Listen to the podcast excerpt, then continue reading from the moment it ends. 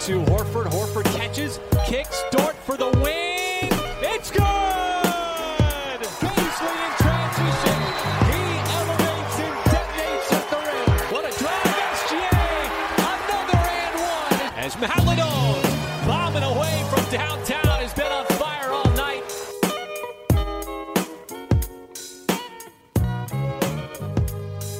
Salut à tous et bienvenue dans l'épisode 36 du podcast Open Thunder. C'est Pierre qui vous parle. Je suis très heureux de vous retrouver pour un nouvel épisode.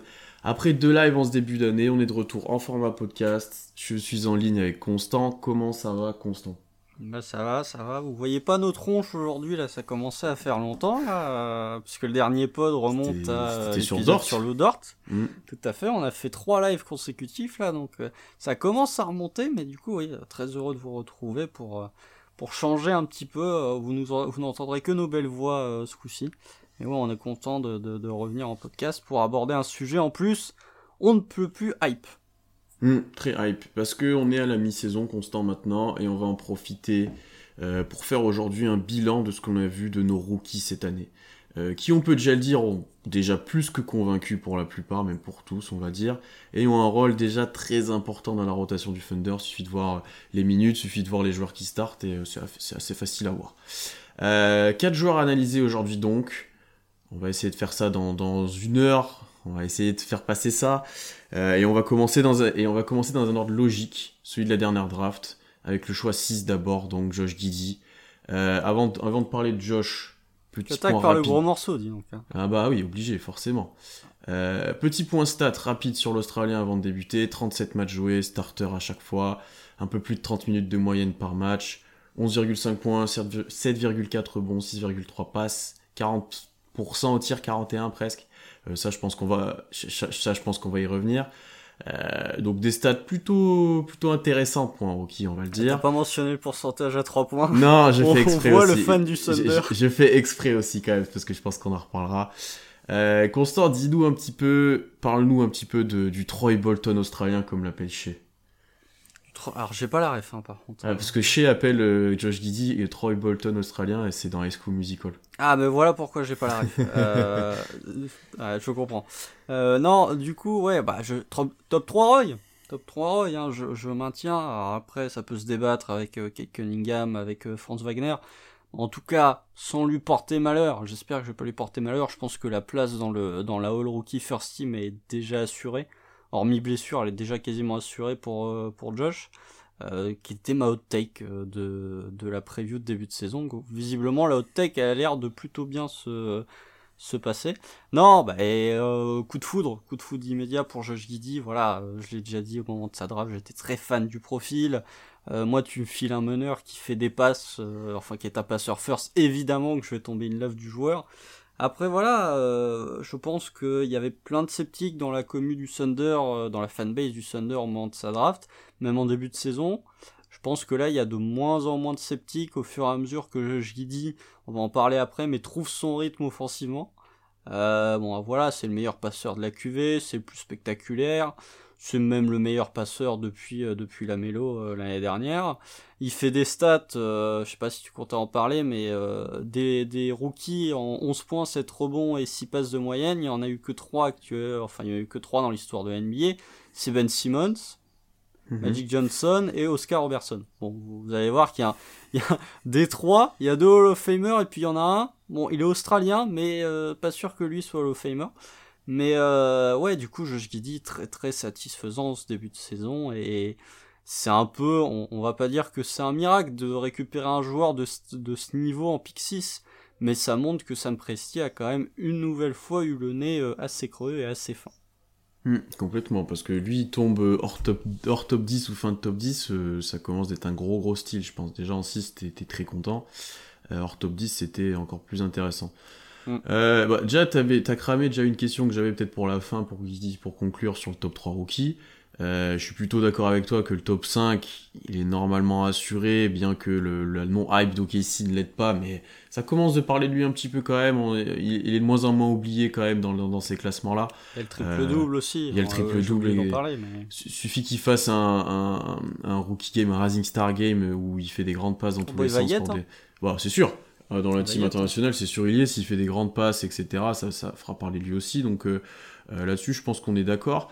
Il y a des points quand même un petit peu négatifs, mais on va commencer par le positif, ce qui est, tu l'as un peu dit, sa, sa, création balle en main et son, son exceptionnelle qualité de passeur, parce que là, honnêtement, on est déjà face à un des meilleurs passeurs de la ligue. On fera peut-être le classement. en, classement, ouais, mais je Après, on, parlera peut-être en termes de qualité de passe et de ce qu'il qui produit, où on le classe vraiment, mais euh, je pense que c'est l'un des meilleurs passeurs de la ligue déjà, parce que euh, son combo taille pour son poste, avec quand même une longueur de bras intéressante, euh, qui lui ouvre des, passes et des, la vision des choses que pas mal de joueurs n'ont pas, de par sa taille, etc.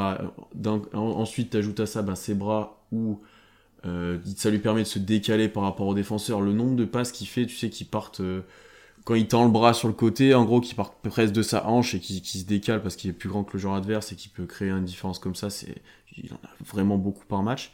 T'ajoutes à ça la vision de jeu et le QI basket qui est énorme qui est énorme. rien que sur les touches, je pense que ça se voit, tu vois. C'est un des meilleurs. C'est un truc, sur les, sur les sidelines, les remises en, les remises en jeu sideline, t'as, alors déjà, ok, ici, c'était une spécialité, hein, et ça date pas de, ça date pas de cette année, il faut même remonter à l'époque de, de, Paul George, euh, où ça marchait déjà pas mal. Et, euh, mais alors là, cette année, Kenrich et Aaron Wiggins, mais il les trouve systématiquement, il est vraiment, j'ai vu très peu de joueurs, encore moins des rookies, être aussi, aussi intelligents et aussi bons sur des remises en jeu aussi propre, ouais, sans, sans faire d'erreur et tout. Donc, euh, propre, c'est un autre débat, mais. non, mais sur, sur la mise en jeu, en tout cas, il perd rarement la balle normalement. Mais euh, ouais. euh, tu, tu, c'est, c'est une autre preuve de son QI basket et de comment il arrive à lire les défenses et à lire le jeu. Euh, dans la manipulation sur pick and roll et pour créer des passes et libérer les joueurs, c'est déjà assez exceptionnel. Euh, et ça, là-dessus, je pense qu'on a peu de doute sur le fait que bah, toute sa carrière qui risque d'être assez longue en NBA, voire très longue, euh, ça sera un point euh, qui pourra mettre en valeur et qui fera de lui un joueur très intéressant offensivement. Bien qu'il y a d'autres limites dont, on va aborder assez rapidement, je pense. Oui, alors si on peut faire un petit point stat là, puisque tu parles des passes. Mm, mm. Euh, dis tourne à, plus de 6 passes par match. Très honnêtement, s'il avait des coéquipiers qui n'étaient pas des peintres globalement, ou des, ou des ouvriers du BTP, je pense qu'il serait pas loin de 8 voire 9 passes par match, hein, très honnêtement. Il y a un, truc genre euh, presque 12 potentiels assists, donc déjà. Ouais, mais alors ça, les potentiels assists, euh, on sait, voilà, on, on les connaît. ça, c'est des outils qui sortent de nulle part. Non, alors moi, je vous ai trouvé une petite stat. Vous savez que, que j'aime bien aller chercher du côté de l'onglet tracking de la NBA. Je trouve qu'il y a des choses très intéressantes. Les fréquences de passes de, de Josh Giddy. Bon, alors, pas de surprise, à qui Josh Giddy fait le plus de passes, c'est bien évidemment à Shea Gillius Alexander. C'est pas étonnant. Il y a 27% des passes de Josh Giddy qui sont en direction de chez. C'est là où on voit que le monsieur n'est pas récompensé, puisque des passes qui proviennent de Josh Giddy, chez n'est qu'à 36% de réussite au tir. C'est déjà pas beaucoup. Euh, déjà que son pourcentage au tir cette année est moins élevé que l'année dernière et de loin. Il est encore moins élevé quand il reçoit une passe de Josh Giddy. Le deuxième, c'est JRE dont on parlera plus tard. Et ça, c'est un autre point aussi, puisque JRE, en termes de peintre, euh, il fait quand même partie d'une sacrée catégorie.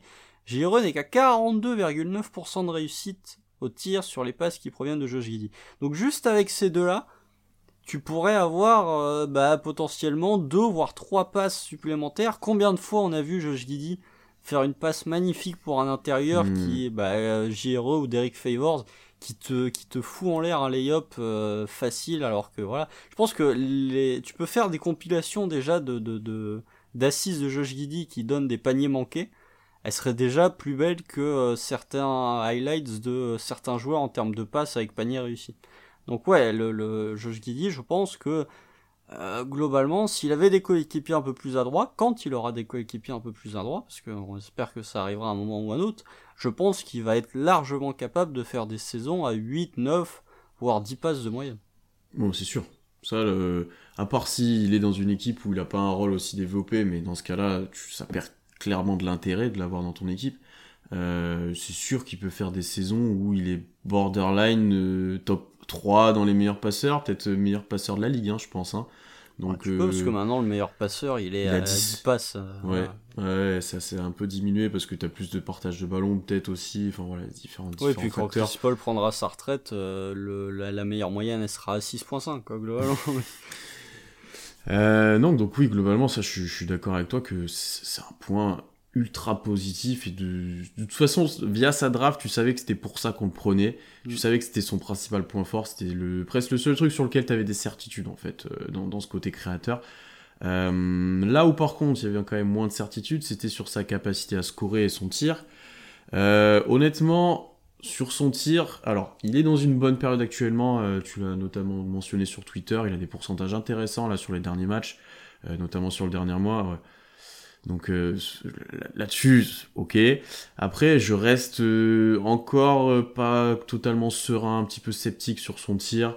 Euh, la trajectoire est pas folle pour l'instant, ça reste très plat.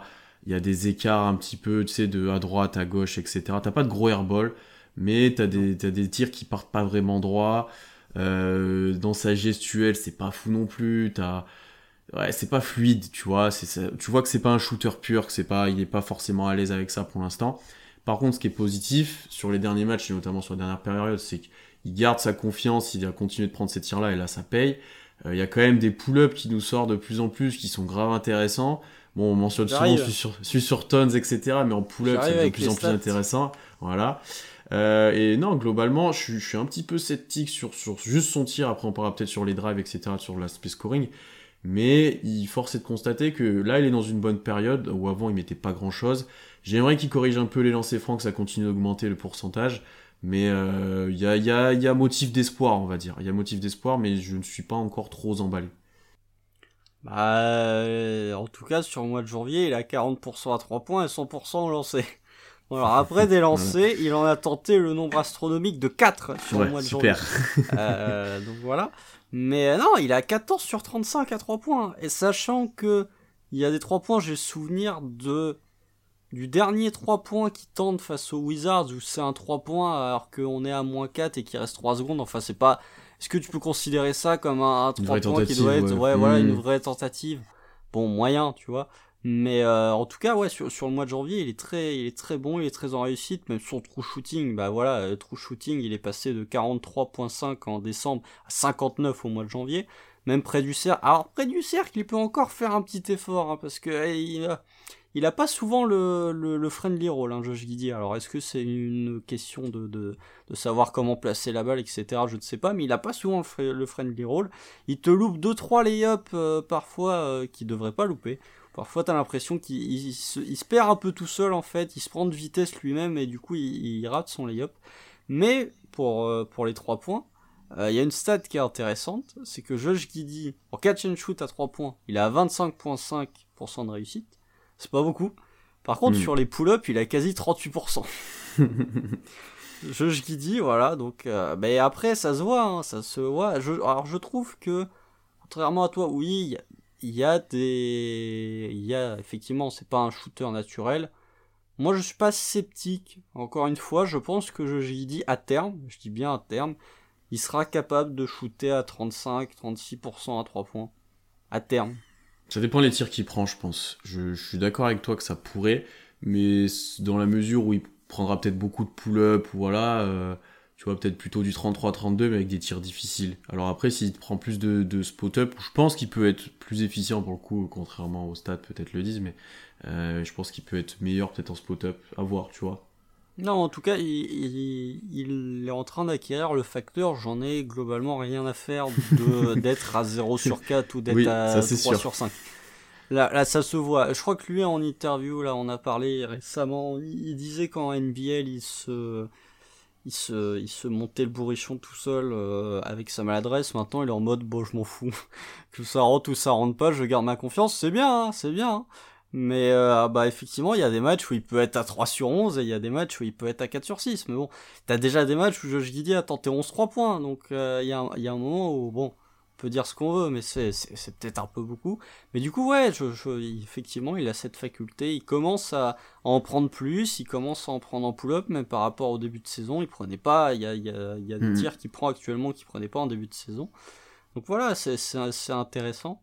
Et si on peut juste faire une dernière stat, c'est que Josh Giddy a 3 points. Euh, bah vaut mieux qu'ils les prennent tir, enfin vaut mieux qu'ils les prennent tôt ces tirs sur l'horloge, puisque quand c'est euh, considéré comme très tôt, c'est-à-dire entre 22 et 18 secondes restantes sur la possession, il a 41% de réussite à 3 points. Bah, de toute façon, on le voit, c'est ces tirs en fin de transition qu'il arrive, euh, tu sais, quand on a, on a, gagné la balle, il arrive un peu plus tard, peut-être parce qu'il a lâché la balle devant, et il prend un tir à 45 watts, il y a plusieurs situations comme ça où, ouais, fin de transition, il score, après il célèbre, et ça rentre plus peut-être, ouais, qu'effectivement, quand il arrive d'une course de son panier. Tu vois ce que je veux dire? Oui, tout à fait, tout à fait. Après, il y, a une difficulté, c'est... Euh, tu vois, les, les 3 points grands ouverts, il est qu'à 25% de réussite. Hmm. Alors que c'est quasiment ce qui prend le plus euh, de tous ces tirs. Hein. Comptez même les tirs à 2 points, c'est quasiment ce qui prend le plus. Donc euh, il y a un moment où... Faut, euh, faut les rentrer, faut les rentrer. Mais après, on connaissait, on connaissait le, le truc avec Josh Didi au moment de la draft. Hein. Mais il est pas si négatif au shoot que ce que j'aurais pu imaginer. C'est pas bon, Mhm. mais il y a quand même des motifs d'espoir. Euh, tu parles des deux points, c'est parfait parce que c'était mon point euh, suivant. Euh, je le trouve quand même, pour le coup, très encourageant dans, sa gestion sur les drives et que ce soit dans la création de passes quand il a drivé. Je trouve qu'il trouve des bons angles pour, pour libérer les joueurs. Je trouve qu'il fait les bons choix souvent entre le tir et la passe, bien que, comme tu l'as dit dès le début, c'est pass first, c'est sûr et certain. Euh, je trouve intéressant sur ce drive, même si au cercle il peut progresser encore. Je trouve que le toucher, on l'a vu sur certains tirs, notamment euh, certains lay-ups au-dessus des défenseurs, etc. Il est intéressant. Euh, la taille lui permet d'avoir des bons angles de tir très souvent. Il gère bien son corps et ses appuis. Il est capable de s'arrêter au milieu de sa course, de repartir, etc. De faire des pieds de pivot et autres. Ce que pas tout le monde fait, hein, notamment des jeunes guards où on s'appuie plus souvent sur aller tout droit et monter sur le joueur que de faire ça. Pourquoi tu parles de Jalen Green comme ça non, ouais, Jalen Green peut se permettre, après, honnêtement, mais, euh, mais, mais ça a du bon parfois de rester au sol et de rester dans le contrôle, surtout pour un joueur comme Didi. Euh, il a cette arme flotte. Ouais, ouais, aussi. Euh, il a cette arme flotteur qui, est, qui pourra être redoutable. Euh, flotteur à un pied, surtout euh, en, en, fin de course, etc., où il est plutôt adroit là-dessus. Euh, je pense que avec sa taille, avec s'il se développe physiquement et autres, il pourra bien mieux résister au contact que ce qu'il fait maintenant, ce qui est encore un petit peu problématique pour lui forcément en tant que rookie très jeune. Mais il utilise plutôt bien son corps pour se protéger. Euh, tu vois, j'ai cet exemple d'action, je crois que c'est contre Brooklyn, où il va tirer par-dessus le grand, tu sais, en se décalant euh, contre la planche et tout. Ouais, je crois que c'est ça. Et, et, là, tu te dis, ok, il sert bien de son corps, il a un bon toucher pour aller chercher, pour lâcher la balle haut sur la planche, etc. Ça, c'est un tir, tu te dis, c'est intéressant pour le futur dans, dans ce que je vois là. Euh, si on ajoute à ça un dribble dont on pouvait avoir des doutes honnêtement, mais qui est, ah, moi, je suis pas on va fan. dire, je, je, suis pas fan, mais j'ai envie de il dire, des, je lui... trouve qu'il a, il, il, a un vrai problème de handle. Ah, je suis pas tant d'accord parce que ça lui permet d'aller où il veut à peu près, euh, sans perdre trop la balle sur le dribble directement. Mais par contre, en termes de posture, comme il est grand, déjà son dribble est haut et en plus il est pas très bas. Euh, tu vois, comparé à un Ben Simmons qui est très bas, qui a des très longs bras, etc., qui du coup dribble assez bas. Euh, et ben lui il est haut en fait dans sa posture et on en parlera aussi en défense euh, donc du coup forcément le dribble est plus haut et il est un peu moins bon mais je trouve qu'en fait ça lui permet d'être efficient et de se déplacer comme il veut c'est déjà une base correcte mais je pense que ce sera jamais un dribbleur euh, comme mon Treman on parlera juste ensuite par exemple après faut pas oublier tu, tu parlais de Ben Simmons faut pas oublier que l'envergure de Josh Giddy elle est quasi nulle hein. Donc oui. euh, forcément, ça t'aide pas à dribbler bas hein. quand oui, t'as oui. euh, quasiment la même taille, la même envergure que ta taille.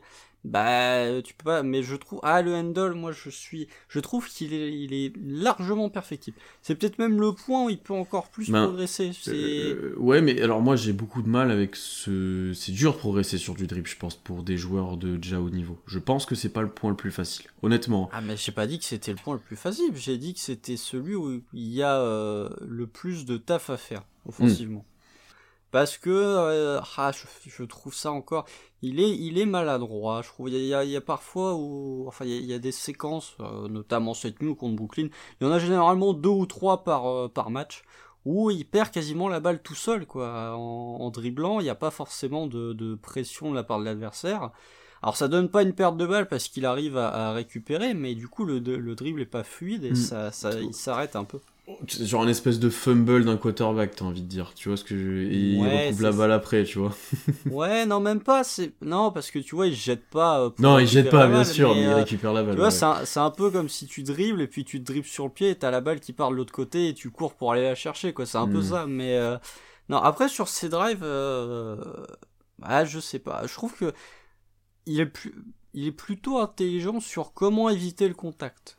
c'est d'ailleurs pour ça ah qu'il n'a pas beaucoup de lancers ce que je le trouve là, tu vois, euh, on voit qu'il est encore un joueur intelligent, c'est que contrairement à certains, pour ne pas les citer, Darius Baisley, euh, qui faisait ça l'année dernière, il va pas prendre le contact bêtement, il essaye plutôt de l'éviter parce qu'il sait que s'il va au contact, il va avoir peu de chances de terminer. Donc je trouve plutôt intelligent, ça le dessert un peu parce que voilà, il a pas beaucoup de lancers du coup à cause de ça.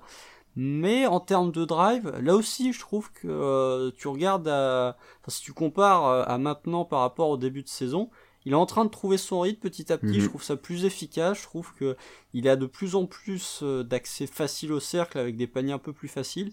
Il est mieux servi, tu vois. Typiquement, il y a une action où c'est lui qui va vers le panier là cette nuit face aux Cavs et où c'est euh, je crois qu'il sert, et, et Josh Giddy est tout seul sous le panier.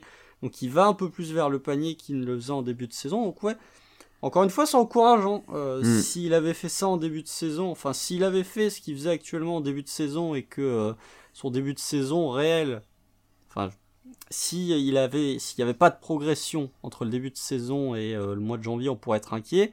Et comme là, il est en train petit à petit de trouver son rythme offensivement, c'est plutôt matière à cette situation. Alors après, euh, il reste extrêmement jeune. On sait qu'un rookie, c'est pas le truc le plus régulier de la planète. Donc, je pense que euh, c'est pas euh, bête, voire ce serait même logique, d'avoir des moments où Josh Giddy, l'adresse de Josh Giddy va retomber, où il va faire un mm, peu mm, plus mm, d'erreurs, etc. Mais au moins, t'auras toujours, contrairement à d'autres rookies qui ne sont que des scoreurs, entre guillemets, ou qui sont des scoreurs first, avec Josh Giddy, tu auras toujours cette, euh, ce socle et ce, cette soupape de sécurité qui est la création pour les autres. Non, c'est sûr. C'est sûr, il sera toujours utile en attaque euh, déjà via ça. Et après, c'est, j'ai envie de dire, scoring sera jamais un, gros scoreur. Je le vois jamais tourner à 20 points par match, c'est même sûr. Oui, il peut être à 14-15. Hein. Mais voilà, par contre, il peut être à 14-15 assez facilement, sachant qu'il est déjà à 11 là. Euh, donc bon, dans une équipe qui a besoin de scoring, mais il est déjà à 11. mais non, non, je, je suis d'accord avec toi sur ces points-là. Un autre point où, on, pour le coup, il est positif aussi, au-delà de, cet aspect passe s'il n'arrive pas à scorer, c'est off-ball. Je trouve vraiment intéressant que ça soit sur les transitions où soit une fois qu'il a lâché la balle, il va continuer son effort pour arriver en, second couteau et couper super bien dans la raquette. Il y a eu plusieurs possessions aussi où ben, lui a réussi à bénéficier un petit peu des drives de chez euh, sur plusieurs fois, on l'a déjà cité toi et moi, où ben, lui se présente bien, il est sous le cercle, il est dans le bon timing. Je pense qu'il a un bon potentiel aussi off-ball, bien que c'est pas forcément là qu'on veut le voir, mais il est tellement intelligent sur le terrain que ça lui permet de, s'exprimer même quand il n'a pas la balle, euh, même quand il n'a pas la balle. Euh, et ça, c'est un vrai bon point positif. Et la transition, globalement, euh, ah, en vrai, il va plutôt assez vite, tu vois, mais une, fois qu'il est lancé, ça lui permettra d'avoir, bah, de, créer pour les autres déjà facilement, parce qu'il a une très bonne vision de jeu, il anticipe les passes super bien, mais aussi même pour lui, tu vois. Donc, je pense que globalement, si tu, ajoutes cet aspect création à un bon jeu de transition, plus euh, un petit peu d'off-ball quand il y a besoin et aller un tout petit peu de tir, t'as déjà un attaquant assez complet, quoi, tu vois. Ouais, bah par contre, pour la transition, faut arrêter de lui donner la balle 4 secondes après avoir pris le rebond, quoi. C'est, euh, faut lui donner la balle direct. Non, mais c'est horrible, ça, c'est terrible. le, joueur qui prend le rebond défensif, il fait, euh, je sais pas, il garde la balle pendant 3 secondes avant de la donner à Josh Giddy. Mais non, soit c'est un petit et il part direct en dribble, enfin, soit c'est Beasley, lui il est capable de le faire, mais des fois, ouais, c'est vrai que par exemple un JRE, on veut tellement assurer le rebond qu'après on perd du temps pour sortir la balle pour pas grand chose, quoi. Bah ouais, euh, en plus, voilà, on peut parler de, la qualité au rebond de Josh Giddy, mais euh, il, est, il, est, plutôt très bon, même au rebond offensif, tu vois, mm. on parlait de off-ball bah, il y a encore cette nuit, il nous a fait le coup. Hein. Il y a beaucoup de moments où Josh Giddy il arrive à se démarquer entre guillemets de, de, de la bataille au rebond pour venir chipper un rebond offensif. Alors les rebonds défensifs c'est différent parce que voilà c'est pas la même chose. Euh, mais au rebond offensif je trouve que bon bah voilà il est grand donc forcément ça aide bien. Mais euh, c'est un point et ce sera aussi le cas de Treman quand on parlera de Treman. Mais je trouve qu'au rebond offensif c'est euh, déjà c'est l'un des seuls qui va parce que globalement, OKC est pas ultra fan de rester pour le rebond offensif. C'est les ailiers qui vont, enfin globalement les ailiers. euh, du, du Wiggins, du Guidi, du Matt. C'est les mecs qui prennent les initiatives. Ouais, euh, voilà. globalement. c'est ça, ouais. Mais euh, non, je trouve qu'au rebond, voilà, il est, il est plutôt utile et ça montre que effectivement, alors off-ball, est-ce que voilà, est-ce que t'as envie de voir Giddy off-ball? Non, je suis pas Non. sûr. Mais, mais, mais il est bon en soi, c'est ça qui est intéressant. Oui, il est bon. Mais après, bon, euh, Giddy off-ball, c'est bon, c'est pas le truc le plus, euh, le plus utile de la planète. T'es obligé parce que voilà, il peut pas avoir la balle tout le temps. Mais euh, ça montre que quand il peut jouer off-ball ou quand il doit jouer off-ball, bah il trouve toujours un moyen d'apporter euh, soit une présence sous panier pour un panier facile, soit de se Mhm. démarquer pour aller choper le rebond offensif. Hmm, non, je suis d'accord. Là, le timing au rebond est incroyable pour Guidi. hein. Ouais, ouais. Surtout au rebond offensif, comme tu as dit, parce que défensif, tu as bien dit, c'est différent, il est souvent protégé, c'est des rebonds plus faciles, mais offensivement, il a un vrai timing et il arrive bien à se libérer, comme tu l'as dit. Euh, petit point défense, avant juste de finir sur une question que je te poserai, euh, c'est beaucoup moins encourageant défensivement déjà. Euh, juste le fait qu'il soit presque caché tous les soirs, globalement, qu'il prenne le joueur le moins bon en face, c'est plutôt un ailier, on va le dire. Ah, les stats. Ah, bah, vas-y. J'ai les stats. En termes de match-up minutes, il défend plus les guards que les forwards. Ah, d'accord. 51% du temps, il Ouais, défend les guards. Car, non, 45% du temps, il défend les forwards. Et, et donc, après euh, les grands. Et les, les centers, 4% du temps. Mais, mais je pense qu'en termes de, de stratégie de base quand on start, euh, je pense qu'il est plutôt globalement sur des, des ailiers. Après, vu les rotations, ça change peut-être, mais genre, euh, ouais, j'ai du mal à le voir sur des petits en fait. C'est, trop compliqué latéralement quoi. Je trouve que ça, ah, c'est c'est pas folichon encore, mais c'est moins pire sur les derniers matchs que ce que ça a été à un certain moment. C'est moins pire, je trouve, ces derniers temps. C'est pas, c'est pas fou. Alors, faut quand même souligner qu'il est euh, troisième chez les rookies en termes d'interception. Ça faut le dire. Bon, alors après, euh, intercep- enfin, euh, faire des interceptions ne veut pas dire que t'es un bon défenseur, parce que sinon James Harden aurait fait des All Defensive Team mais euh, au moins il est actif, tu vois, il a les mains actives, il peut couper les lignes de passe, et le fait d'être caché, bah, ça te permet parfois de couper les lignes de passe et de d'avoir des interceptions. Il met 2-3 contre aussi de temps en temps, il faisait ça en début de saison, là, ces derniers Mhm. temps, il le fait un peu moins. Mais euh, il est, je trouve que sur les derniers matchs, c'est un peu mieux. Alors après, typiquement sur le 3 points euh, que plante Markkanen cette nuit euh, contre nous, c'est Josh Giddy qui est dessus et Josh Giddy est trop attiré par Garland et il est trop loin de Markkanen. Ça, euh, c'est une demi-erreur, mais elle est pour lui. Euh, après, ouais, bah, il y a, y a- il y a trop de trucs. Je pense qu'il pourrait défendre mieux que ça s'il faisait un peu plus d'efforts. Je pense que bah, il sera jamais, il sera, il sera jamais un défenseur élite. Hein. euh, bon, ça, je pense qu'on peut déjà le dire. Ou alors, c'est que le mec aura vraiment progressé euh, d'une manière incroyable. Mais euh, je pense que si, déjà, s'il se mettait en position chaise, s'il pliait les jambes, s'il fléchissait les jambes en défense, déjà, ça ferait. S'il levait les bras quand un, quand son adversaire tente un tir, déjà, ce serait mieux. Globalement, ce serait mieux. Mais euh, ouais, défensivement, je trouve que bah, ça on le savait après que ça allait pas être euh, folichon, mais il y, a- un manque d'implication défensivement qu'on peut pas euh, qu'on peut pas nier et qui, qui m'embête un petit peu. Mais même off-ball, hein, parce que là, t'as parlé beaucoup quand son joueur a la balle, mais off-ball, j'ai l'impression, bah, il fait pas mal d'interceptions parce qu'il est intelligent, il va se placer pour intercepter la balle, il va lire l'attaque adverse. Mais je pense qu'il a tendance quand même à s'oublier un petit peu parfois, à prendre un peu de retard bêtement, euh, ce qui peut lui être sanctionné assez S'il facilement. se ensuite, recoiffe, c'est pour ça. ouais, exactement. Mais du coup, ça peut lui être sanctionné un peu facilement. Et je pense que, en- globalement, au fil de sa carrière, il progressera là-dessus. Je pense aussi que quand les matchs, un jour, seront très importants, euh, il sera peut-être capable d'être un peu plus concentré, un peu plus dans l'effort. J'ai tendance à le dire quand même, parce que ça dépend beaucoup de l'effort, comme tu l'as dit. Euh, mais oui, il peut faire globalement beaucoup mieux que ça. Beaucoup mieux que ça, je pense. Parce que c'est un corps. Parce que déjà, il est grand pour son poste, il est. T'as moyen de faire quelque chose, quoi, tu vois. D'avoir un, guard de 2m6, euh, si tu veux, ça devrait t'aider. Non, après, le, le problème, là, euh, tu vois, quand tu, quand tu regardes les stats de, de défensive, euh, de défensive pourcentage, à 3 points, c'est bien. hein. Le, à 3 points, son adversaire ne tire qu'à 33%. Bon, bah voilà, c'est correct. Hein. euh, globalement, 33% euh, pour l'adversaire. Mm, mm, mm. Si tu mets ça à une équipe NBA, je crois que c'est euh, top 5 des meilleures défenses à 3 points. Donc voilà, problème, c'est sous le cercle. 60% de réussite pour... euh, enfin 59, voilà, t'as arrondi à 60. 60% de réussite pour le joueur adverse sous le cercle. Là par contre, bah, ça n'aide pas parce que euh, généralement sous le cercle c'est parce que euh, bah, il s'est fait larguer que euh, son, son, son opposant, enfin son vis-à-vis euh, se retrouve avec un lay-up facile. Mais je pense pas que tu vois ce sera comme un Duncan Robinson par exemple, j'ai vu la stat passer, qui est le pire défenseur de toute la NBA sur les ISO. Je crois il, il autorise genre 1.25 par possession sur des ISO. Genre, c'est horrible. Et il y a Tyler Hero qui est pas loin en plus. Mais je pense pas, voilà, ce qui fait que euh, un Duncan Robinson, bah, le mec est tellement mauvais sur ISO que fatalement dans des fins de match serrés, bah, tu peux Tu pas le fais, mettre ouais. dans ton 5 parce Mm, que mm. euh, le mec Mm, mm. va, va se faire bouffer. Je pense pas qu'il arrivera à ce niveau-là. Non, je pense pas. Euh, après, voilà, euh, je, je- c'est difficile de savoir, encore une fois. J'aimerais bien le voir impliqué, en fait. J'aimerais bien le voir impliqué et voir ce que ça donne quand il est impliqué. Ouais. Euh, c'est pas toujours le cas.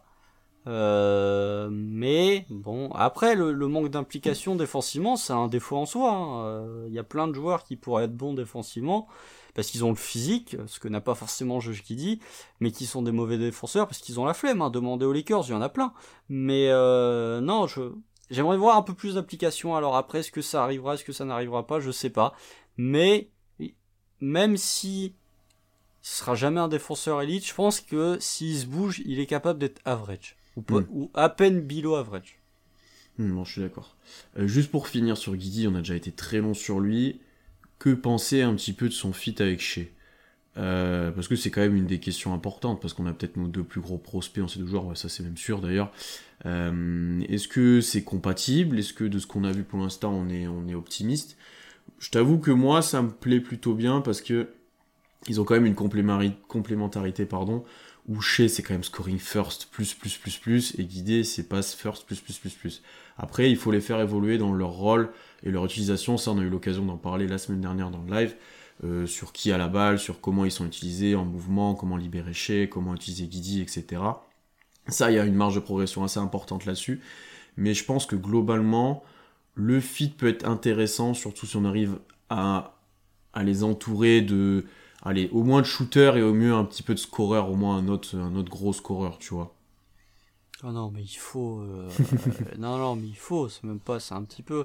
Alors, le, le- juste d'un point de vue statistique, si tu prends juste le, le line-up euh, Josh Giddy chez, c'est l'un des pires globalement euh, de toute la ligue. Enfin, de toute la ligue, non, mais c'est l'un des pires de. Quand tu prends les line-up à, à deux personnes avec Mhm. euh, Josh Giddy et d'autres joueurs, celui de chez globalement est dans le classement des pires. hein. Euh, Il y a le Giddy Favors qui est moins bon, le Giddy Baisley, mais ça c'est le début de saison qui est moins bon. Mais tu vois, un Giddy Dort est meilleur, euh, un Giddy euh, Wiggins par exemple est meilleur, et puis il y a le Giddy euh, Muscala qui est quasiment avec un net rating positif. Euh, parce que c'est Mike Muscala. Mais euh, ouais, après le fit, bah en fait, euh, faudrait à un moment que chez joue off-ball un petit peu aussi, parce que c'est bien d'avoir un passeur, un passeur et un scoreur, mais si le passeur peut pas servir le scoreur, il y a un moment où tu peux pas faire grand chose quoi. Je suis d'accord. Alors après, oui, je suis désolé. Voilà, on en parlera quand on évoquera la draft. Ça manque d'un ailier scoreur, capable de poser la balle. hein. J'aime beaucoup Ludenzort, mais euh, si tu pouvais avoir un joueur à la, et je l'ai déjà dit, je pense que je vais le répéter beaucoup de fois euh, euh, jusqu'au mois de juin, si tu peux avoir un joueur à la Jason Tatum, ça ferait quand même beaucoup de bien au KC. Euh, un 4-3 qui peut défendre, qui peut poser la balle qui peut se, qui peut se créer son propre tir. Après voilà, je voilà, chez va falloir bouger off ball. Ça a été euh, souligné, il n'y a pas que nous qui l'avons souligné, je sais plus quel insider du Thunder l'a souligné après le match horrible de chez face à Washington. Euh, Il y a un moment où voilà, euh, tu, peux- tu- ça, ça sert à rien d'avoir un créateur s'il peut pas créer pour le score parce que le score se bouge pas.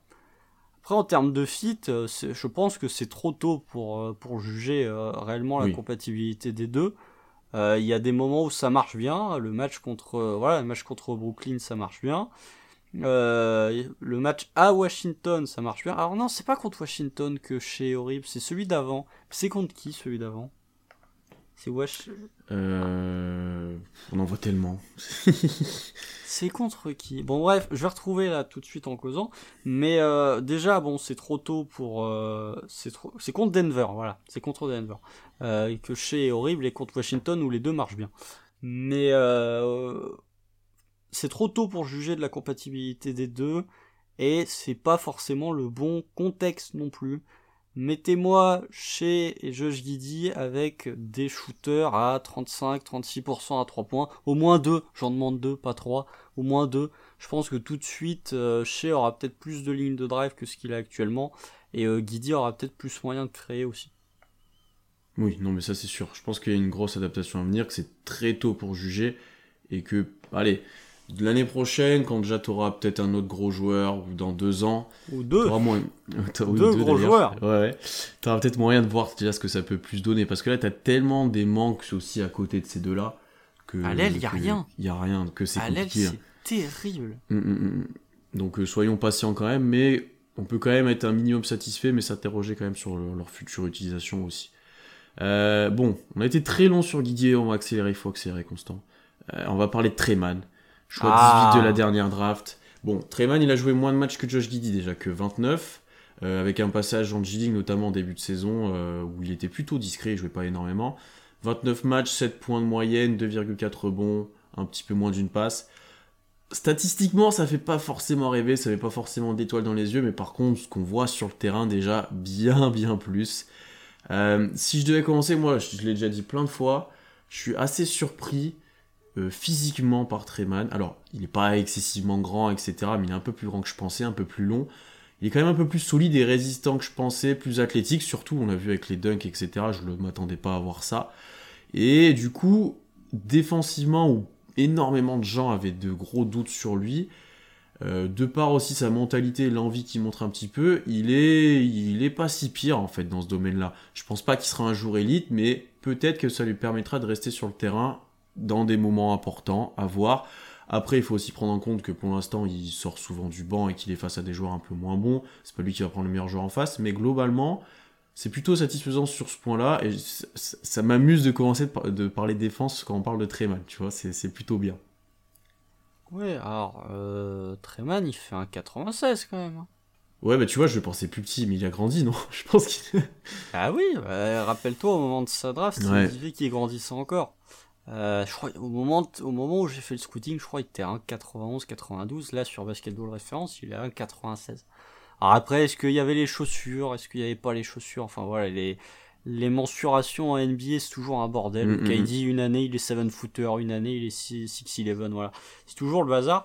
Mais euh, toujours est-il que non, euh, Treman, on a ce... C'est parce qu'il est, euh, il est, il est flashy avec euh, la balle, tu vois. C'est un bon ball handler, c'est un très bon ball handler, même en termes de ball handling dans la QV actuelle. Des joueurs qui sont meilleurs ball handlers que Treman, il y en a bah, pas beaucoup. je pense qu'il doit y en avoir là comme ça mais euh, de tête ça me vient pas. Je pense honnêtement il doit être dans le top 5 voire le top 3 des meilleurs ball de toute la toute la QV actuelle en termes de séparation de tir, il est premier, je pense. Enfin, il met des il met des séparations de tir absolument fun, très absolument folles, très mal. Et défensivement, ouais, bah c'est euh, moi aussi je suis surpris euh, parce que à Florida, il était pas non plus mauvais. Mais là aussi, il y avait des petits problèmes de d'attention, notamment off-ball, où mm. il avait parfois tendance à se déconcentrer. Mais là, actuellement, non, Treman est, très satisfaisant. Je pense que, tu vois, tu parlais du fait de ne pas le mettre, euh, enfin, de, qu'il pouvait rester sur un parquet dans des moments chauds. Je pense qu'il pourrait, euh, enfin, déjà cette saison, il est capable de le faire, puisque défensivement, c'est pas du tout pas du tout un point faible.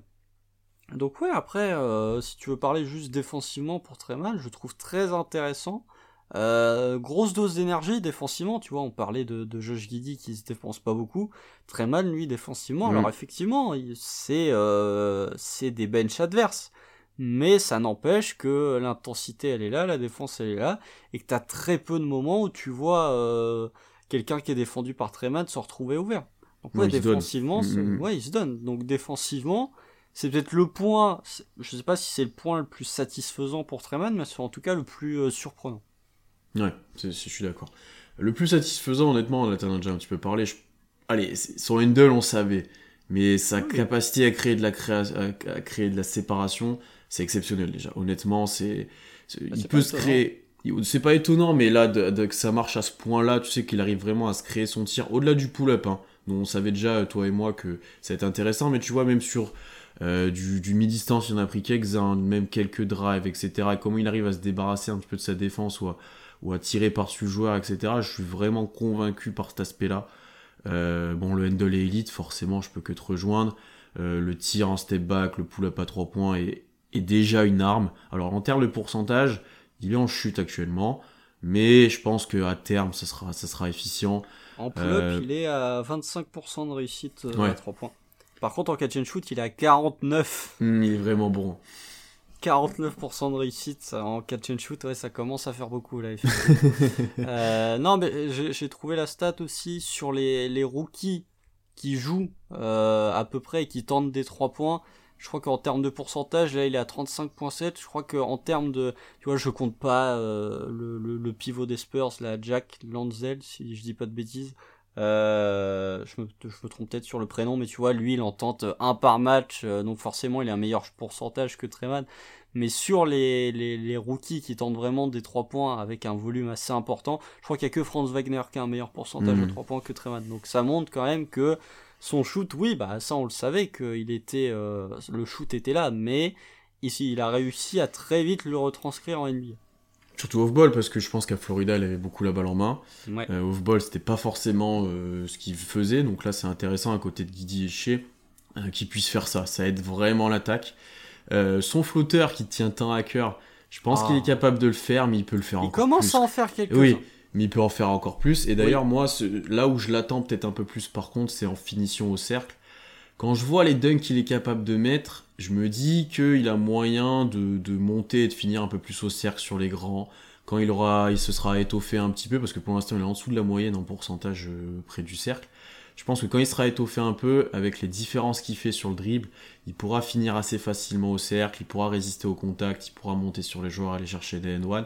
Euh, et ça, je l'attends encore un petit peu, parce que le tir, je pense qu'on a des gros espoirs, et c'est un gros point positif pour l'instant. Mais là, sur les finitions au cercle, j'en attends un petit peu plus.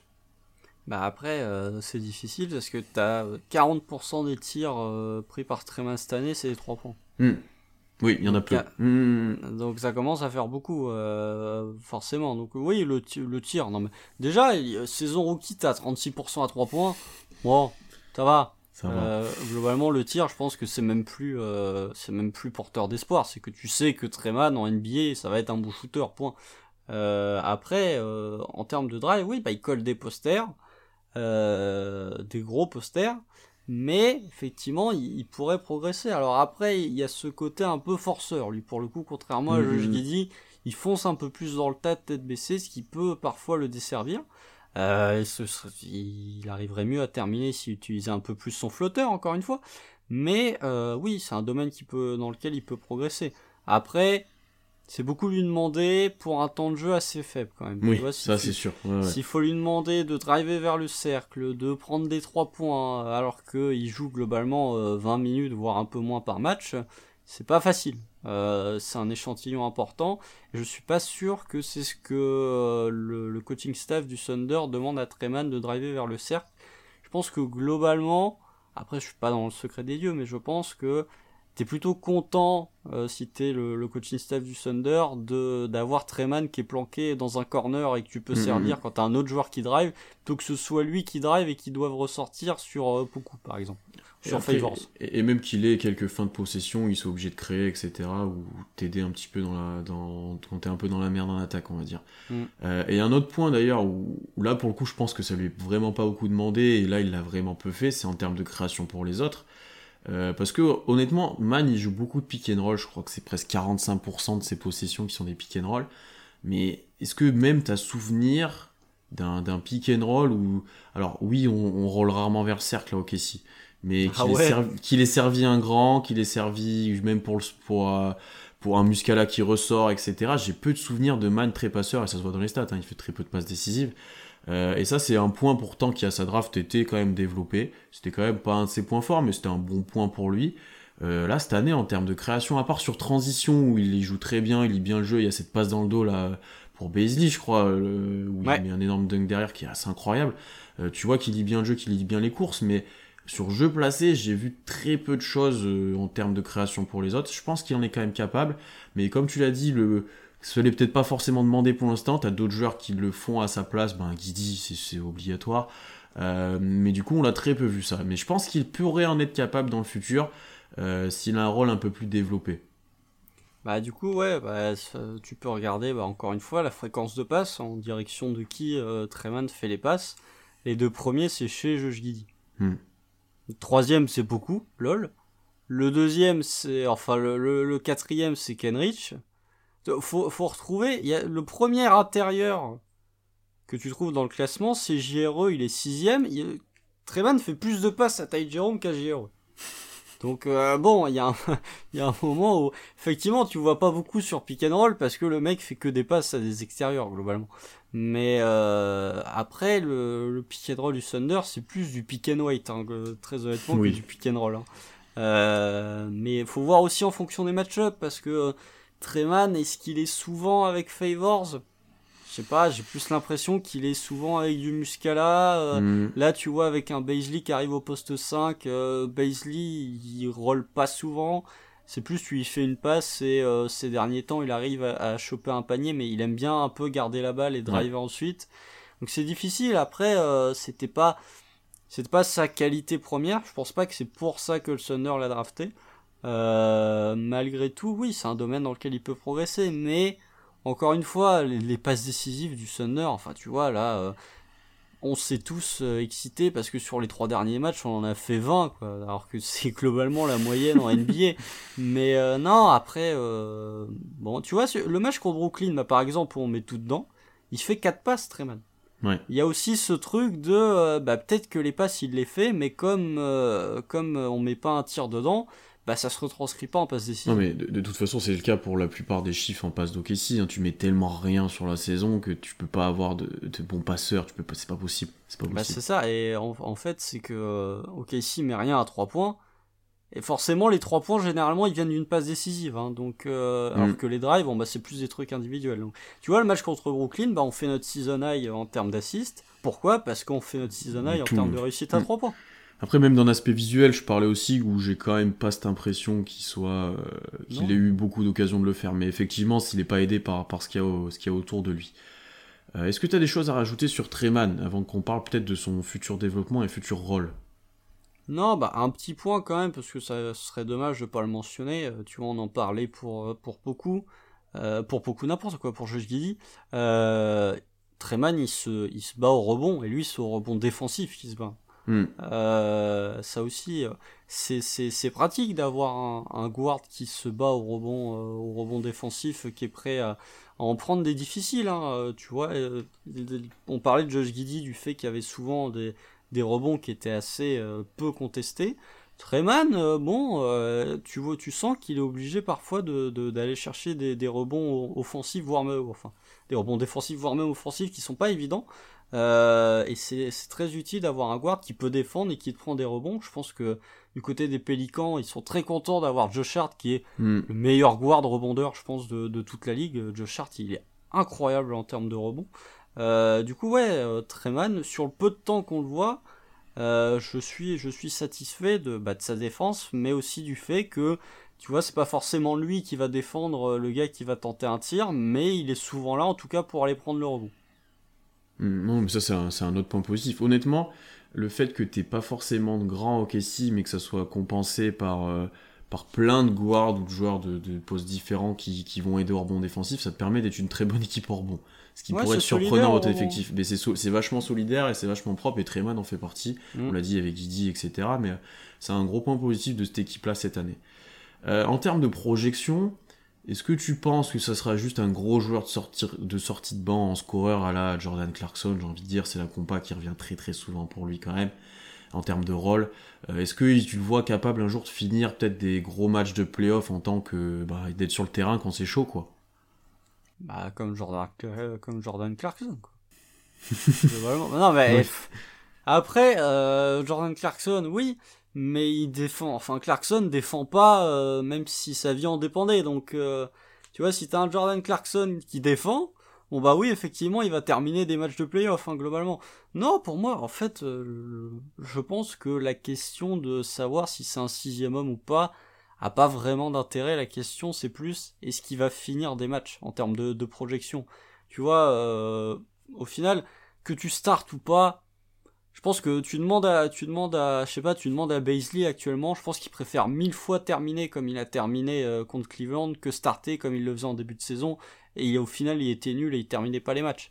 Donc je pense hmm. que ouais ouais Treman à terme, je le vois pas rentrer dans le starting five parce que voilà t'as déjà Guidi chez Dort, euh, c'est globalement les, les, les postes auxquels peut prétendre Treman, c'est les seuls postes qui sont un peu lock au Thunder. Euh, ouais, son futur pour moi c'est un espèce, une espèce de torche humaine là en sortie de banque, un vrai energizer capable de t'apporter du scoring si ton 5 majeur en galère, euh, du shooting, un peu de drive. Oui, il y a, y a, un petit côté Jordan Clarkson. Je pense qu'il y a un autre joueur, en, un autre sixième homme qui pourrait rentrer dans, dans, dans le lot, mais que j'arrive pas à, nommer. Euh, je sais pas, il doit y avoir, parce que Jordan Clarkson fait pas tant de drive que ça, il reste surtout très à 3 points. Un petit peu Terence Ross, tu vois, Terence Ross euh, drive un petit peu aussi, même s'il tente hmm. beaucoup de 3 points, mais dans ce registre-là. Euh, donc ouais, pour moi, c'est, il sera largement capable, je pense, euh, à terme, encore une fois, à terme, de terminer des matchs parce qu'il aura mis 20 euh, points à 8 sur 12 au tir. Non, mais là-dessus, je pense que je suis d'accord et je pense que globalement, tout le monde a, cette projection. Tu vois, je pense que tout le monde est un peu d'accord là-dessus. C'est vraiment. Limite, ça serait satisfaisant si ça devenait ça, honnêtement. Hein. Ça serait plus que satisfaisant parce que tu en as besoin de joueurs comme ça. Euh, un peu comme Dennis Schroeder, quoi. Un peu comme Oui, aussi, ouais, ouais, ouais. Ah, le bon Dennis Schroeder, on va dire. Bah, celui euh, d'OKC, quoi. Ouais. Ouais, ouais, non, non, je suis d'accord avec toi. Je suis d'accord avec toi. Et dans une équipe d'OKC où surtout si tu starts Guidi et Dort, tu peux avoir besoin de points en sortie de banc. Euh, tu peux avoir besoin de shooting, tu peux avoir besoin d'un joueur comme ça, donc euh, il pourrait peut-être être ce joueur-là dans le futur. Ça me choquerait pas qu'il reste euh, un petit moment au OKC quand même, tu vois, vu ce qu'il a montré d'ici là et vu son profil. ah oui, ça je, me choquerait pas. je pense pas. Tu, regardes la, hiérarchie du Thunder.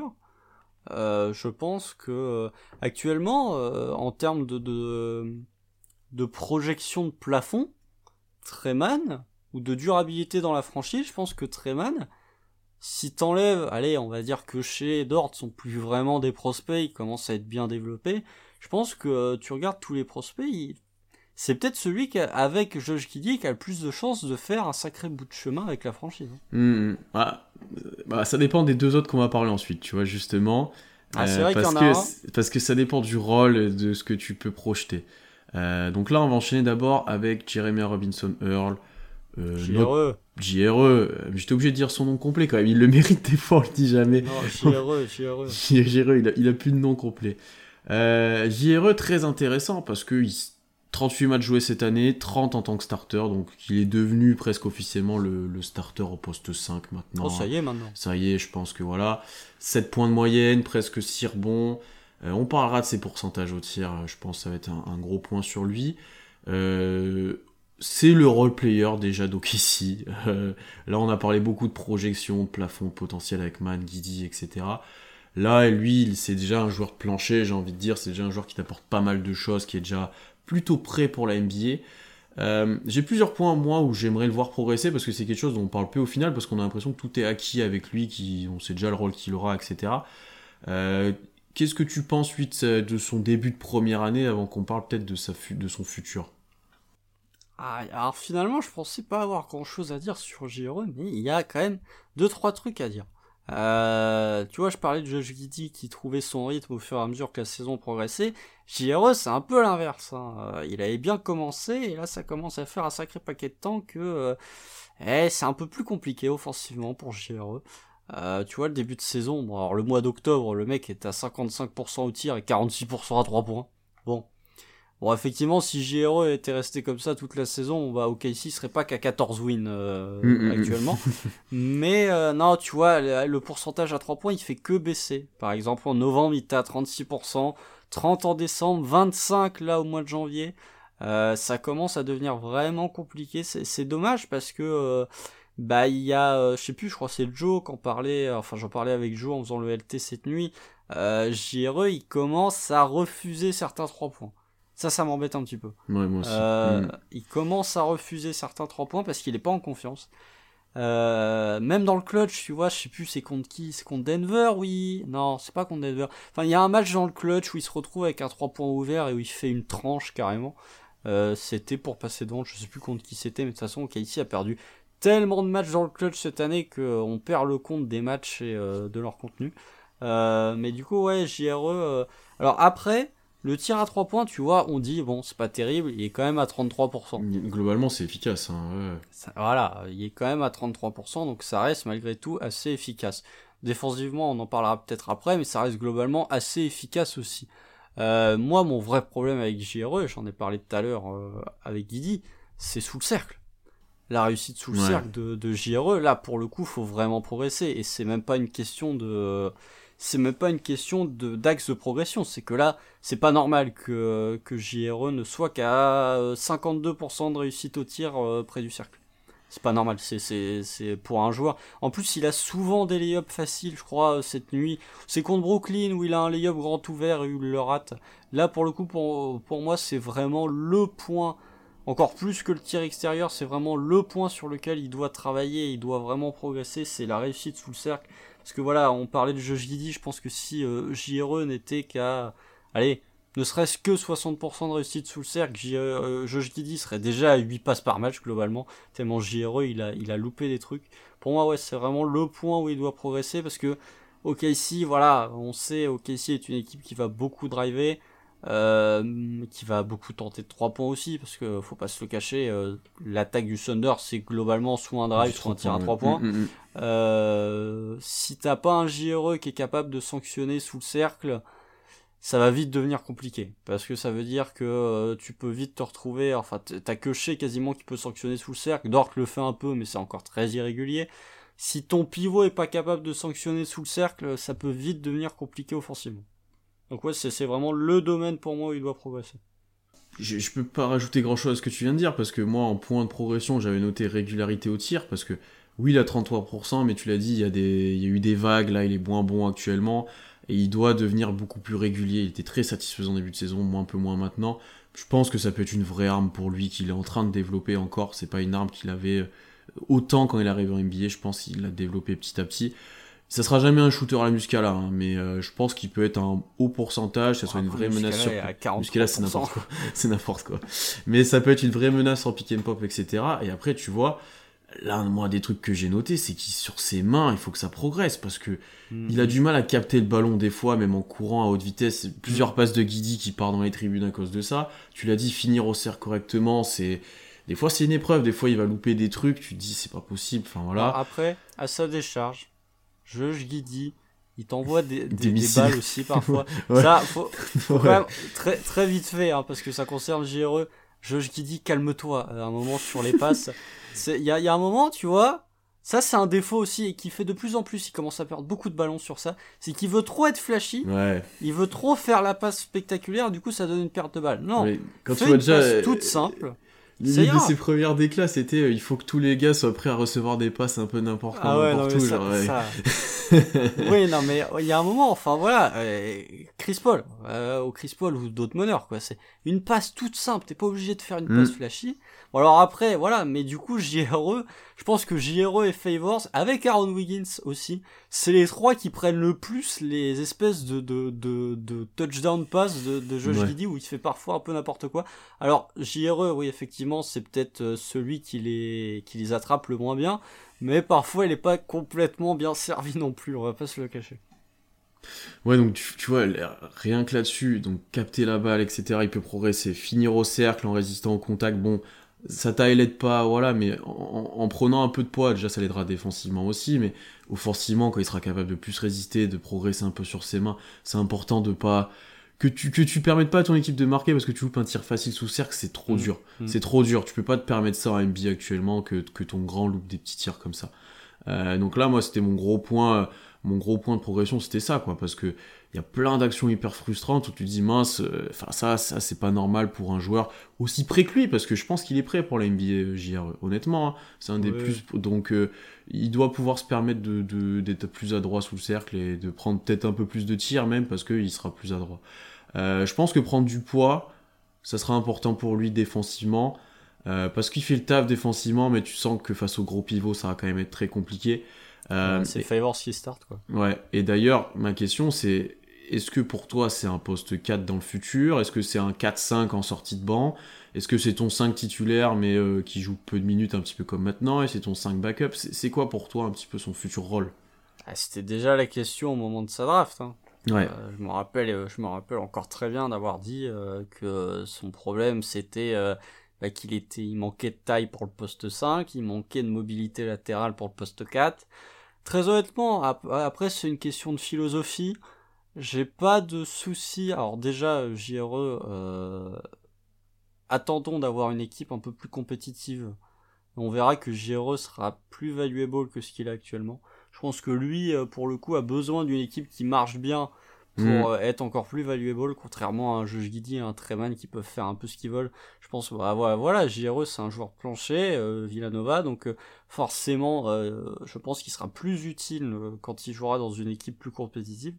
Après, pour son, pour son rôle, moi, j'ai pas de problème à avoir un poste 5, enfin, à avoir JRE en titulaire au poste 5, à partir du moment où t'as Josh Giddy, Lugensdorf, Shegidius Alexander et un ailier, euh, un ailier oui.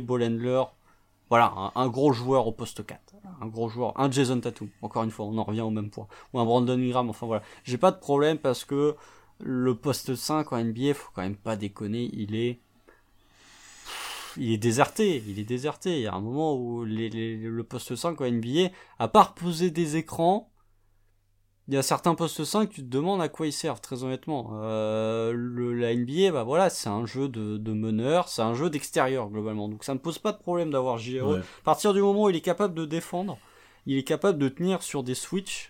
Pense que c'est globalement ce que tu demandes à un, mmh, non, non, NBA. Mmh, mmh. Donc moi, ça me dérange pas dans le futur d'avoir, s'il se développe bien, attention, hein. mais ça me dérange pas d'avoir JRE titulaire au poste 5 à partir du moment où tu as 4 gros joueurs à côté.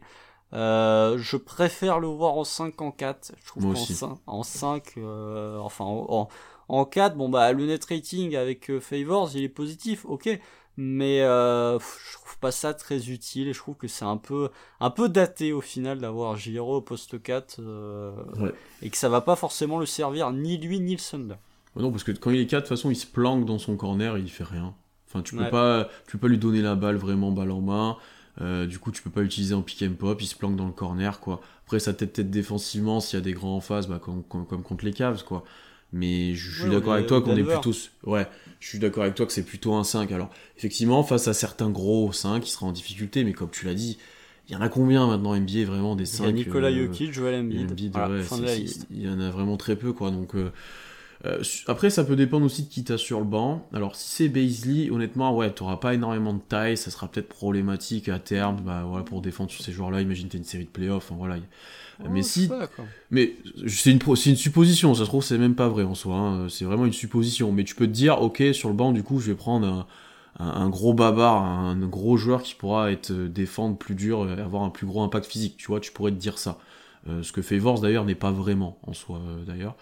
Euh, mais non, je suis d'accord avec toi, c'est plutôt un 5 pour moi. Peut-être que ce soit en backup avec 20 minutes ou en titulaire avec 20, 20 minutes, ouais, dans, dans Pour moi, il faut le mettre titulaire. Encore une fois, ça dépend de qui t'as autour. Quoi. Titulaire. Hmm. moi, je pense que là, pour le coup, tu vois, autant Baisley, je trouve que euh, bah, il est en train de montrer que euh, de par son talent défensif, bon par contre faut arrêter de mordre à toutes les pump fakes de Kevin Love. Hein. Il m'a rendu fou cette nuit. autant quand il est sous le cercle, il mord plus au pump fake, mais dès qu'il est loin du panier, mais le mec, il y a une pump fake qui saute sur Mars quoi. mais euh, mais il est, il est quand même en train de montrer que son futur est au poste 5, que défensivement il est quand même capable de tenir les 5. Alors oui, effectivement, il est un peu petit mais en même temps, des 5 undersize en NBA, il y en a quand même un sacré paquet. Euh, des vrais pivots, voilà, il y a Nikola Jokic. Est-ce que tu peux même dire que Nikola Jokic est un pivot? C'est plus un, point center, comme on aime bien mm. l'appeler. T'as joué l'Embiid, quoi, en intérieur dominant. Après, t'as Gobert, mais c'est dominant d'une autre façon, c'est pas offensivement, c'est pas la même chose. Bah non, parce qu'il pas servi comme il faut. Mais... Oui, t'as 41 Towns, quand même. Oui, Anthony Towns, mais euh, qu'on l'a pas cité, mais euh, allez, t'as gagné sur des Dogumpo, il joue comme un, il joue comme un, un intérieur. Globalement, il joue comme un intérieur. Mais voilà, ça, se compte sur les doigts d'un doigt et des, des joueurs comme ça, bah tu peux pas les défendre globalement, tu peux juste essayer de baisser leur pourcentage, mais tu peux pas les tenir. Donc euh, voilà, pour défendre un, un 5 random, euh, je trouve que JRE et Baisley ça fera largement le taf. en Mhm. soi. Et euh, tu parlais d'un déficit de taille, encore une fois. T'as Josh Giddy qui fait plus de 2 mètres, qui fait euh, ouais, 2,06. Suffit que tu draftes un 4 un peu grand là, euh, un, un, gars, un Jabari 4 Smith. un peu grand, Jabari Mhm. Smith. Oh, c'est un 5, hein, il faut arrêter de déconner quand même. C'est un- Non, mais tu vois, euh, suffit que tu draftes un 4 un peu grand, même un Banchero, il fait quoi? Il fait 2,03, 2,04 si Ouais, avec des de grands bras et grande envergure normalement. Voilà, ou un Adrian Griffin, euh, ou un ne sais-je, enfin voilà.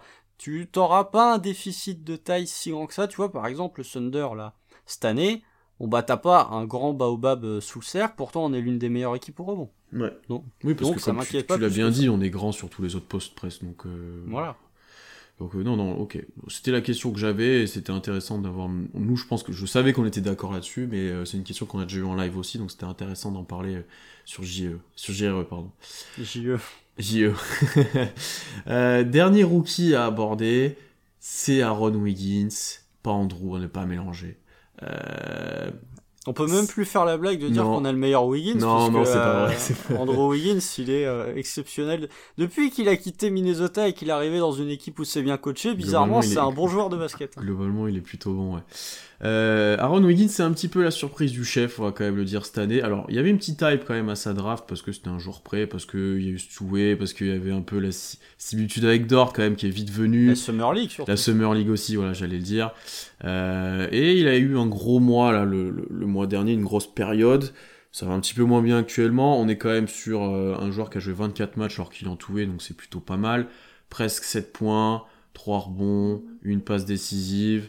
Euh, presque 48% au tir, plutôt net, 32% à 3 points, 31,6. Euh, je vais peut-être laisser commencer parce que moi je suis pas encore totalement convaincu par ce profil-là. On en avait parlé il y a quelques temps, ensuite il avait super bien répondu, il avait fait des énormes matchs, et là il est de retour un petit peu dans une période un peu plus difficile. Alors il a starté pas mal de matchs, il a sa place dans la rotation, mais je suis pas encore euh, totalement fan alors que je vois des gens nous parler de trader Dort parce qu'il y a lui, etc. Genre Ah des non, trucs, ah euh, non, mais ça, non, faut mais je vois des- je vois des trucs comme ça. Ah, Euh, moi aussi, même je des- les ai vus. Ouais, non, mais mais- ils sont fous. C'est complètement fou. J'ai les points positifs, mais je vais te laisser commencer quand même sur, sur Aaron Wiggins. Ouais, bah, c'est pas un cadeau euh, non plus. Non. Ouais, très, très bien. Très bien, je vois, monsieur a pris le lead sur tous les autres, mais sur Aaron Wiggins, euh, c'est à moi de, de débuter. Non, bah, euh, déjà, c'est la seule personne, euh, c'est le seul rookie qui est né euh, avant moi. Donc c'est bien, c'est le seul rookie qui est plus vieux que moi. Euh, ça montre que je vieillis aussi, c'est triste. Mais non, après Aaron Wiggins, bah déjà, voilà, euh, il est un peu plus vieux que les autres. Il a déjà 23 ans. Hein. 23 ans, Mm, bah forcément, t'es plus un vieux peu que Dort. plus en Oui, plus vieux que. Il... Bon, il est pas plus vieux que euh, Davion Mitchell. Il est pas plus vieux que Chris Duarte. Chris hein, Duarte. que Chris Duarte, qui est déjà grand-père. Incroyable, euh, bravo à lui. Non, mais il est bon, mais euh, bon, après, après, encore une fois, euh, ça on en parlera quand on parlera de la draft. L'âge, pour, pour citer un, un grand philosophe, tu me parles pas d'âge. Tu me parles de. de- tu, non, mais tu, tu me parles de talent, parce que quand tu vois qu'un Desmond Bain a chuté Ouais. en 30 parce qu'il était vieux, et que Ouais. le mec est euh, dans la conversation MIP. Non mais il est exceptionnel. Encore une fois, euh, Alan et moi, on avait eu un coup de cœur pour lui. C'est pas pour jeter des fleurs, mais euh, voilà. Écoutez-nous quand même quand on parle des rookies. Mais non, mais en tout cas, voilà, l'âge à la draft, ça devient une lubie pour beaucoup de GM, alors que tu devrais plus penser au talent que vraiment à l'âge. Bref, concernant Aaron Wiggins, ben, je suis pas non plus complètement convaincu par le profil, pour être honnête. Quand on en avait parlé euh, il y a déjà euh, quasi un mois, Mm. trois semaines, un mois, euh, moi je disais que j'attendais pour, euh, pour avoir un, un avis un peu plus définitif sur Aaron Wiggins. Je suis pas loin de te redire la même chose actuellement. Tu vois, au mois de décembre, bon bah il y a eu un stretch où euh, Monsieur était euh, était très très fort. Alors après, il a quand même bien bénéficié des euh, du protocole Covid euh, pour starter. Euh, après, euh, voilà, même quand il, même quand il était fort, c'est-à-dire le mois de décembre où il est à 9 points, euh, 3 rebonds à 59% au tir, il était qu'à 31,8% à 3 points. Mm. Son tir, euh, pff, je suis pas convaincu que ce soit euh, une arme que tu puisses vraiment euh, utiliser euh, de manière régulière en NBA. Euh, j'ai des doutes là-dessus. Défensivement, euh, j'en parlerai peut-être un peu après, mais euh, quand tu regardes les stats de, de, de défense, c'est pas non plus la folie. Alors par contre, c'est, je crois que c'est le joueur qui a, euh, si t'enlèves Robbie, des conneries comme ça, c'est le joueur qui a le meilleur defensive rating, euh, vraiment, et qui a des minutes. Euh, ça c'est quand même à, à noter. Mm. Mais si tu regardes juste en termes de défense pure, les pourcentages au tir du joueur adverse sont, sont, sont à peu près à ce qu'elles sont pour Josh Giddy. Donc euh, ça montre que voilà, c'est pas non plus un défenseur fou. C'est pas Lugensdort globalement.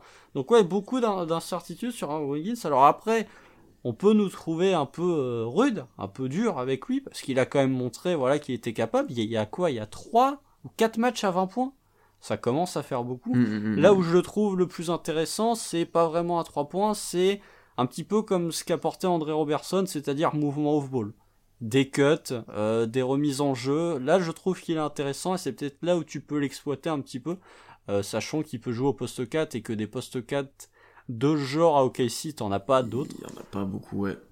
Donc voilà, je trouve que ouais, en termes de, il est capable de poser la balle, tu vois. Euh, est capable de le faire, mais globalement, euh, c'est moins bon que Aaron Wiggins.